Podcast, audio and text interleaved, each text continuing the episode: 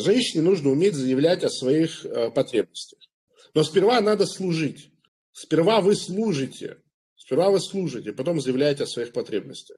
Вы никто. Вот вы приходите в жизнь мужчины, вы никто абсолютно. Я приведу, например, себя. Да? Вот я прошел огромный путь в жизни. Я выстрадал ее кровью, потом и слезами. В тотальном одиночестве. Абсолютном. Вас не было рядом, когда я бегал в 3 часа ночи. Вас не было рядом, когда меня избивали в 13 лет взрослые мужчины. Вас не было рядом, когда все надо мной смеялись, что я занимаюсь орифлеем. Вас не было рядом, когда первые четыре года моей жизни, когда я пытался зарабатывать, я ничего не зарабатывал. Вас не было рядом, когда меня пыталась страхнуть налоговая. Вас не было, и все. Везде вас не было рядом. И вот вы приходите. У вас есть баланс, да? Вот когда вы приходите в жизнь мужчины, вы думаете, что у вас баланс нейтральный. Ноль дала, ноль забрала.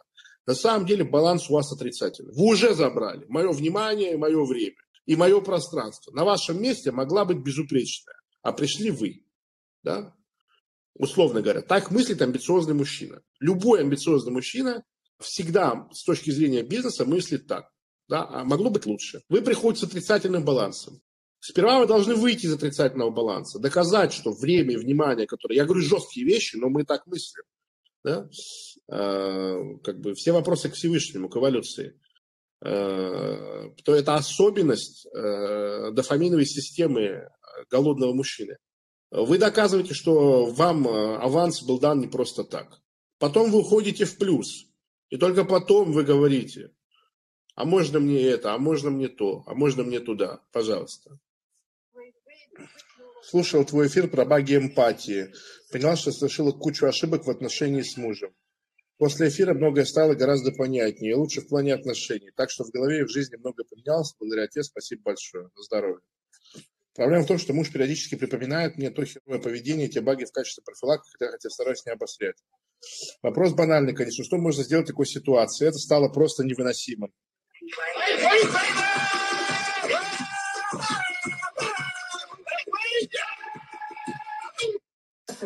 Понимаю, что обижала его в свое время очень много из-за тупости, но не могу же я всю жизнь теперь за это извиняться. Мария, самое смешное знаете в чем? вы будете извиняться до конца жизни. И вам еще это не простят. Объясняю, как это устроено. Показываю. Не надо ставить им палец минус, это глупость большая. На, нас, женщин, вообще нужно ставить только реакции хорошие, чтобы женщины не стеснялись задавать вопросы, чтобы женщин было больше видно, больше женщин приходило в канал, больше мне платило денег.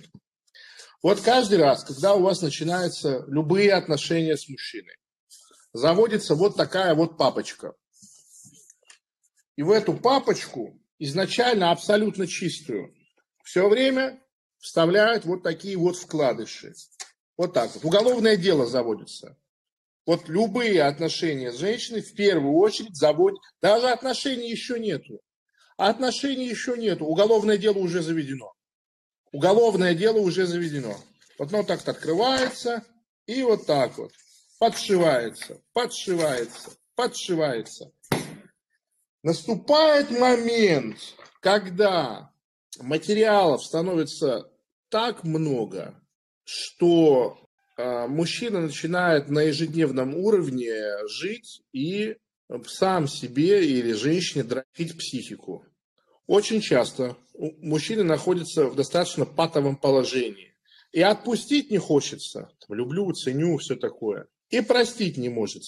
Что делать в таких ситуациях? Я считаю, что здесь поможет либо трагедия и переживание трагедии, либо, либо ничего. То есть надо, чтобы вы попали в аварию, или надо, чтобы он попал в аварию, был при смерти, и вы единственная, кто его спасала и спасла. То есть у вас в чем прикол? Да? Вас детектировали как врага, диверсанта. Вы должны доказать, что вы не враг, не диверсант. Как это сделать? Это очень большая, тяжелая задача.